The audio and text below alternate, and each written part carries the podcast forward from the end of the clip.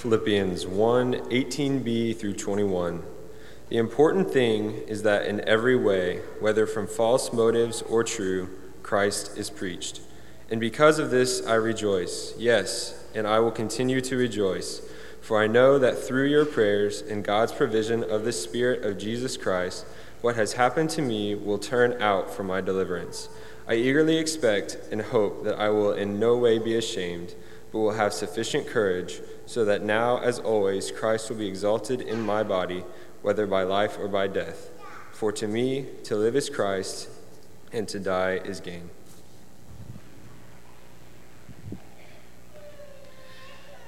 If you have a Bible, open it up to Philippians chapter 1. It's in the New Testament, probably about halfway through as far as books go, but probably toward the end of your Bible. Philippians chapter 1 will be our text today. I appreciate the good feedback that we have gotten on the Who Am I series. And if you missed any of those messages, or you think one or two of those messages might really benefit someone, then you can go to our website, you can go to our YouTube channel, and you can listen to or watch those messages. And so I would encourage you to do that. Certainly, if it's a tool that you can use to bless someone else's life. But we are starting a new Sunday morning series today. This is a time of new beginnings for many people, certainly students and teachers going back to school. So we're mindful of that. We're also mindful that we have new members of this church family, and we have guests here, and, and many of them are wondering what this church is all about. And so it's a good time to revisit our vision from God. It's a good time to revisit our core values. And for all of us, it's a great time to renew our commitment to who we are to what we're all about, to what God is doing in us and through us. And so we're calling this series Core. And that's what it's about. It's what it, what's at the core of who we are our collective identity, our collective purpose. What is at the center of this church? What guiding principles, what core values are there beneath the surface that shape us, that inform our approach to each other and to the world? And certainly, that formulate our identity and who we are and what we do. I must say that anytime you do a, a, series like this, anytime you talk about what is most important to an organization, certainly to a church, there's always the risk that you will miss something. You know, someone comes along and says, Well, what about this? Isn't that important? Well, yeah, it's important. So we can't necessarily cover everything. And I want you to know this is going to be from a broad perspective. This is more of a, a macro view of our core values and vision. For example, next Sunday we're going to talk about how the Word of God, the Bible, is foundational to who we are. But that doesn't necessarily mean that we're going to, to go through each biblical doctrine or each scriptural teaching that is important to us. That probably would be a great series sometime, but that's not what this series is about. But by the end of this series, we hope everyone has a much better understanding of the priorities and the principles that God is using to shape us and to use us in this world. I may also remind you that as we start every Sunday morning series, we have Discovery Bible Study bookmarks back in the lobby. I would encourage you to pick up one of those bookmarks.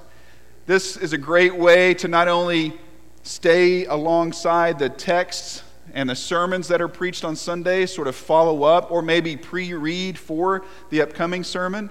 But the idea around this Discovery Bible study is that you would invite one or two or three other people to sit down with you, that you would build it into the rhythm of your life, into a routine, that you would open up God's Word together, learn, grow, pray together, that you would allow the Spirit of God to work through those gatherings to bring about transformation in your lives. And so I would encourage you if you don't have a way to study your Bible, if you don't have a way to do that individually, if you don't have a way to do that with other people, consider Discovery Bible Study. Those bookmarks are out in the lobby. I would encourage you to pick one of those up. Before we jump into the sermon, let's, let's join together in prayer and ask God to bless this entire series. Would you pray with me? Father God, we thank you for this opportunity. God, we thank you for your word that sheds light on who you are, on who we are. And so, Father, I pray that you would bless and use this series of messages, that you would help us see who you called us out to be, who you made us to be as a congregation, as a community of faith. Father, that we would embrace who we are collectively in Christ. So, Father, help us to listen with ears and a heart that wants to seek you and wants to accomplish your will. In Jesus' name, amen. Earlier this summer, my, my parents came to see us, and one afternoon, my mom walked out on the back porch, probably to thaw out. They, they claim that our house is always cold, you know, so we, I mean, I, I bump it up to 73. That seems reasonable to me. That's warm to me, 73. But if you go to their house, there's, there's 73, and then there's 74, and then there's hot, and then there's equator, and that's where they set their thermostat. Really, really hot. So I'm sure she was going outside to thaw out a little bit. And so I, I went outside and I was talking to her, and she said, I just heard something. I said, What'd you hear? What do you mean? She said, I heard something popping or cracking and sounded like electricity or something. And I said, Well, I, wh- where was it? What was it? She said, I don't know, but I know I heard it. And so I'm, I'm looking around everywhere trying to discover what's, what's happening, what happened, if something broke, if there was power lines down. I didn't know, but I couldn't find anything. And so they ended up, uh, you know, going back home. Two days later, I'm out in the backyard and I'm mowing, and that's when it hits me. That's when I put it all together we have two or three giant cottonwood trees in our backyard. And I don't know if there are trees in hell, but if there are, they are cottonwood trees. I can assure you of that. Now, some of you sweet gum tree people might want to make a vote for sweet gums, which I could probably go there with you, but it's got to be cottonwoods. Got to be cottonwoods. So we have these massive cottonwood trees in our backyard. And on one of these giant trees, there was a huge branch that hung about a 45 degree angle. And the sound that my mom heard was that branch cracking and popping and ultimately crashing down to the earth, even left an indention in the ground below it at one point. Look at that thing. It's massive. The base of that, around the base of that branch, it's about 25, 30 inches in diameter. Huge branch. And so I'm checking this thing out, and I go and I look at where it's split. You can see where it's split in the photo. And I look inside there and I discover that the core of the tree is rotten. It's completely rotted. And there are legions of carpenter ants in and out and all around this branch. And I'm thinking, well, no wonder it gave way, right? The core was weakened. Without a strong core, it couldn't hold up its own weight, and ultimately it came crashing down to the earth below. Well, you can see where I'm going with this, can't you? The analogy works well for probably any organization, certainly for the church. When a church doesn't have a strong core, those non negotiable, uncompromising values, and a Holy Spirit infused, God ordained vision, then it is weakened and it is susceptible to external forces and ultimately, unless someone, something, God, comes along and intervenes, it may come crashing down. But when there are common priorities, common principles, at the very core of a congregation, there is strength, there is stability, and the church can grow and flourish and continue to bear fruit. It's interesting, I, don't know if this is true. I've heard this about carpenter ants. Maybe if you're an entomologist or maybe an arborist or you just really like carpenter ants, you may know. But I've heard that they don't make the tree rotten. They don't show up until the tree is rotten. And so the ants show up, but on the outside, everything looks pretty normal. You can't really tell, especially initially, that the tree is, has been compromised or that the core is weak. But that's when the ants show up. And I think that illustrates a great truth. Interior instability invites external threats, which ultimately cause irreparable damage.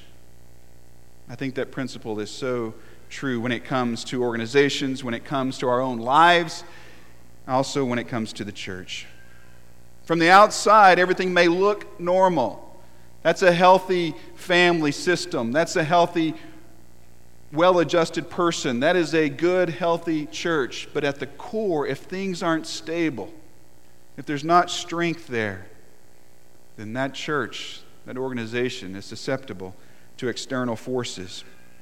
And so, as we consider the Edmond Church of Christ, the Edmond Church of Christ is nothing if not stable. In many ways, I think this community of faith is like a giant oak towering to the skies, not a cottonwood, an oak, towering to the skies. And in many ways, bearing fruit, the fruit of the gospel throughout the world. I think it's providing nourishment to others and even much needed shade, not the bad kind of shade, the good kind of shade for the world in many respects and for our community. But as we consider not only who we are, but who we need to be to stay engaged with an ever changing world around us, we recognize that we also, yes, we need to be stable, we need to be strong, but we also need to be nimble. We need to be attentive to what is happening in our world. We need to be diligent in understanding and engaging the world in front of us. You see, stability is optimal, but stagnation is deadly. And sometimes there is a fine line, isn't there? Sometimes there's a fine line between stability and stagnation. And so we want to be stable, we want to be strong, but at the same time, we must be dynamic, we must be growing, we must adapt to the world around us. Which brings us to the importance of this series. When you start talking about adapting, people get a little bit nervous, right? And we should. Are we talking about changing who we are? No. What is at the core of our being? What is, what is it that we center ourselves around? That's the question for this series. The things that are fundamental, the things that are non negotiable, the things that will not change. As we sometimes change our processes, as we sometimes adapt our methods for reaching an ever changing world, there are things at our core that do not change. And so this morning we begin with the one thing that was paramount for the early church, the church in the first century, the thing that was always in the forefront of the Apostle Paul's mind. When we pick up Paul, when we see Paul at the beginning of his letter to the church in Philippi, we find Paul in prison. He is in jail, maybe in Ephesus, maybe in Rome, we're not for sure, but life isn't good. And he is about to probably be on trial. We don't know his fate. There's a good chance he could be convicted, there's a good chance he could ultimately be executed. We don't know. Paul doesn't know. And yet, it's in those times when you strip away everything that brings us comfort, when you strip away everything that makes us familiar, it's in those moments that you see what's truly important to people, isn't it? I mean, you know that about your own life. When you experience loss, things are put into perspective. When life gets tough, you see what's truly important. We see that with Paul. He is in jail for proclaiming the gospel of Christ, for proclaiming and declaring a Lord other than Caesar. He has been punished for that, persecuted for that. He is in jail maybe going to be executed. So we will see what is most important to Paul. And so he begins his letter with typical greetings, and then he gets very quickly into the heart of the matter. Philippians chapter 1, verse 3. Paul writes, I thank my God every time I remember you and all my prayers for all of you. I always pray with joy because of your partnership in the gospel from the first day until now, being confident of this, that he who began a good work in you will carry it on into completion until the day of Christ Jesus. It is right for me to feel this way about all of you, since I have you in my heart, and whether I am in chains or defending and confirming the gospel, all of you share in God's grace with me. God can testify how I long for all of you with the affection of Christ Jesus. And this is my prayer, Paul says, that your love may abound more and more in knowledge and depth of insight so that you may be able to discern what is best and may be pure and blameless for the day of Christ, filled with the fruit of righteousness that comes through Jesus Christ to the glory and praise of God. Paul wants only the best for these Christians in Philippi. But he also knows that they are confused, that they need some perspective. Because they're watching Paul, this man who declares his faith openly, being persecuted, being put on trial. And in many ways, Paul isn't the only one on trial. The gospel is on trial. And maybe they're thinking, if this happens to that guy, what's going to happen to us? If we live out our faith, if we share Christ with the world around us, with our neighbors, if we take a stand for Jesus, what's going to happen to us? I mean, this is a pivotal moment. This is an important moment. And so, in many ways, what Paul has to do is interpret his chains. He has to give perspective on his circumstances. And that's what he does. Verse 12. Now I want you to know, brothers and sisters, that what has happened to me has actually served to advance the gospel. As a result, it has become clear throughout the whole palace guard and to everyone else that I am in chains for Christ. And because of my chains, most of the brothers and sisters have become confident in the Lord and dare all the more to proclaim the gospel without fear. Do you hear what Paul says there? He says, My imprisonment is not a bad thing. Now, the world, the unbelieving world, would put that spin on it, wouldn't it? It still does today. The unbelieving world would interpret his circumstances differently. They would say, Yes, it is a bad thing for you, it's a bad thing for Christianity. Why would God let you be in prison? Why would God let you maybe be killed? Oh, yeah, God also allowed his son to be killed. You see, that's how the world would interpret it. Still does today, right? Why would God, a good God, a gracious God, allow you to go through these bad things? Why would a loving God allow bad things to happen to good people? Yes, that's bad, but Paul says, wait a second. It depends on your perspective. It depends on what is bad and what is good, and what ultimately is the highest goal and value. Paul says, these chains have advanced the gospel. That God has used this negative situation of mine to do positive things. Paul says, Everyone throughout the palace guard knows why I'm here. They're all talking about Jesus. How else could that happen if I'm not in prison? Not only that, believers are suddenly emboldened, they are empowered to share their faith. Paul's story is inspiring them.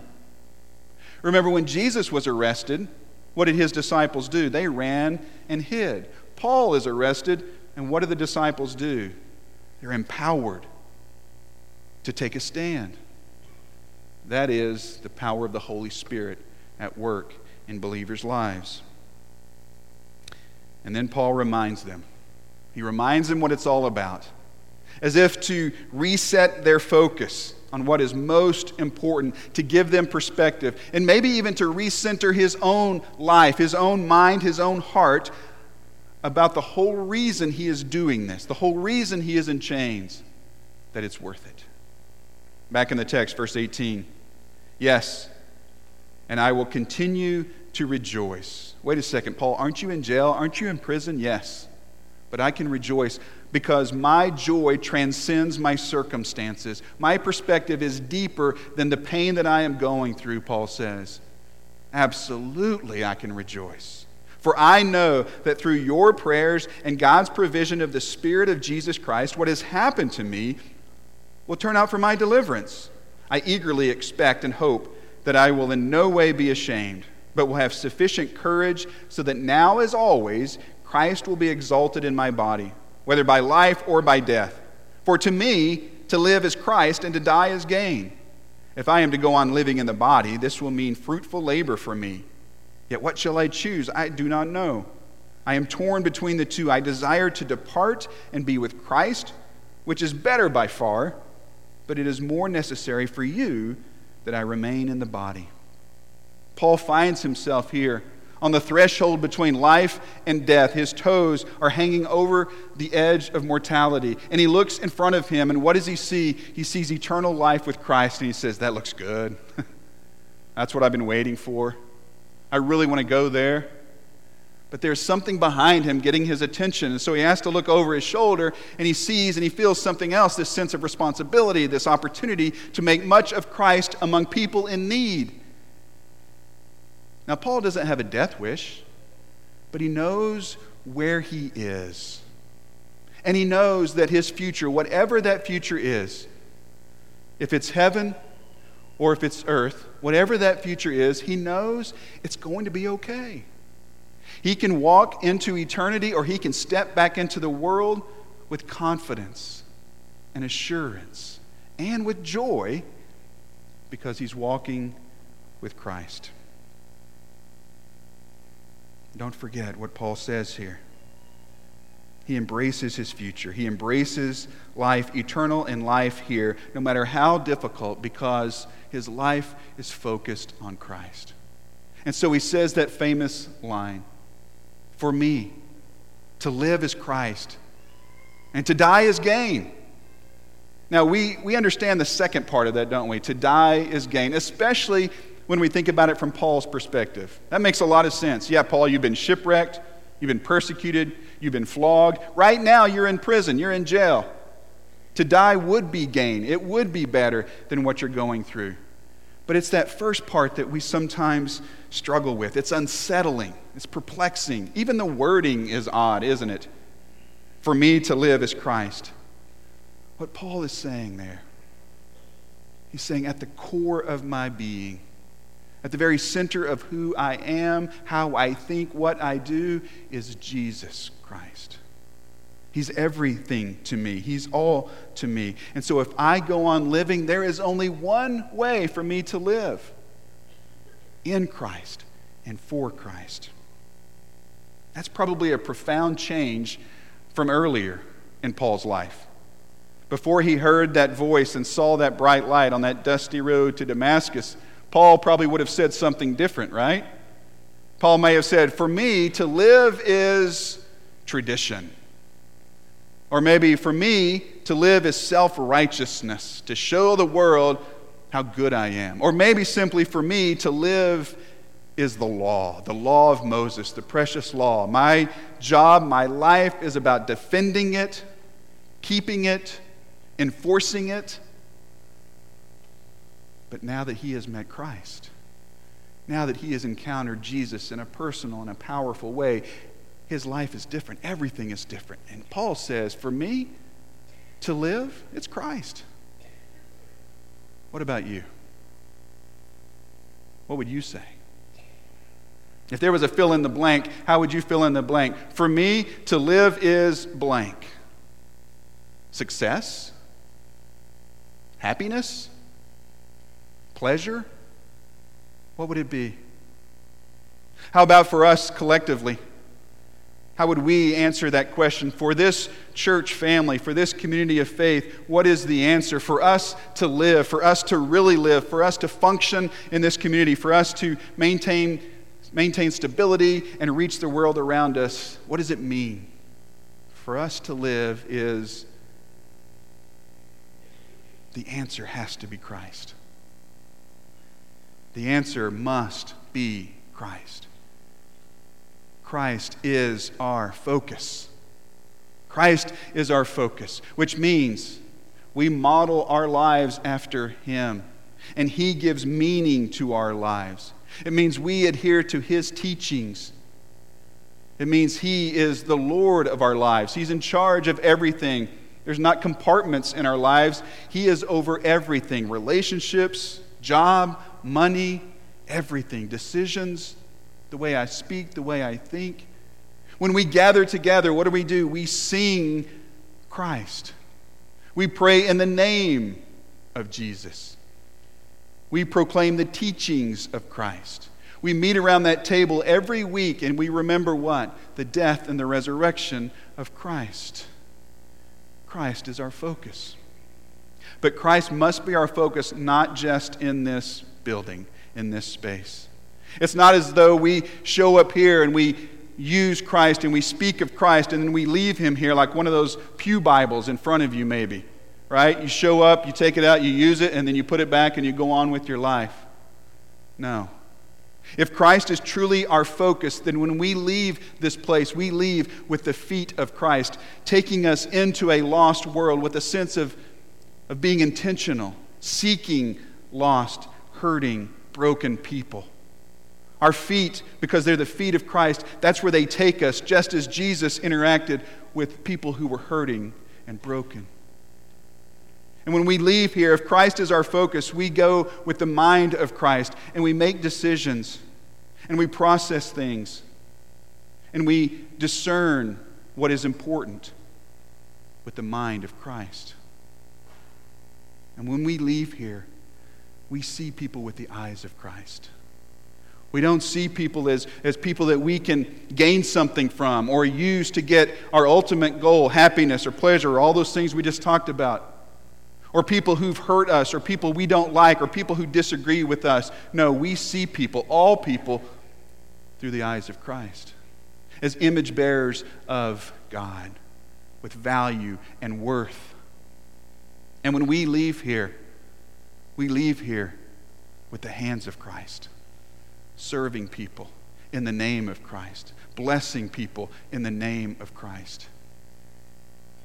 You see, Christ must be more than an idea, it must be more than a concept, it must be more than a name on a sign. Christ must be everything. Paul said, For me to live, it is my life. To live is Christ. That means the life, the death, the resurrection, the teachings of Jesus, those are paramount. Those are more important than any political agenda I might have. Those are more pressing than my own needs and desires. Those are more urgent than my schedule. Those have more influence than anything that this world says or does or any feeling I have. It's all about Jesus. To live is Christ. I recently read an article written by a young lady who grew up going to church, but now she says she's an atheist. But she calls herself something else. She calls herself a cultural Christian. It's a growing trend among especially some young people who maybe grow up in the church and they don't want to really get rid of that part of their lives but they don't really believe in Jesus. And so they want the connection of church. They want the stories, those familiar stories that bring nostalgia and the feeling that comes with that. But they don't want the conviction, the, the, the trust, the belief. Cultural Christians. You see, they want to hear the stories of Jesus and even maybe appreciate the stories of Jesus, maybe even tell, share the story of Jesus or the stories of Jesus, but they don't want those stories to be their stories. They don't want the story of Jesus to transform their life. You see, if Christ is our focus, that's what happens. The gospel, the story of Jesus, the gospel becomes our story. And we are, as Scot McKnight says, people of the story, the story of Jesus. And so, as we conclude this morning, and you think about your life, and collectively we think about our life as a church that God has placed in this place, in this time, we must answer that question. For us to live is blank. It's got to be Christ. It must be. Is he everything to you? If not, why not? Is it because you, you struggle to connect the dots, to put it all together? That's why you need to trust. That's why it's faith. Maybe today is the day for you that God is putting it all together in your heart, in your mind, and you see that Jesus is the Son of God, that He died for you and you're ready to live for Him. Maybe today you're ready to give your life to Him in baptism. So that you can say, for me, to live, to really live, it's Christ. And even to die would be gain. Maybe today's your day. Maybe you are a Christian and You answered that question long ago, but life has gotten in the way and you've been distracted. And now, if you're honest, you put something else in that blank personal happiness, success, financial gain, whatever it is. And God is calling you back. God is capturing your heart. Let Him do that. Maybe it means making changes, maybe it means confessing sin. If there's something we can do as your church family, a church family that has Christ as its focus, maybe we can reflect the heart of Christ to you, lift you up in prayer, support you. If there's something we can do, we certainly want to do that. We have a couple of shepherds and their wives in the parlor, a room right behind me. They would be happy to receive you and pray for you and encourage you, or you can come down to the front today as together we stand and sing.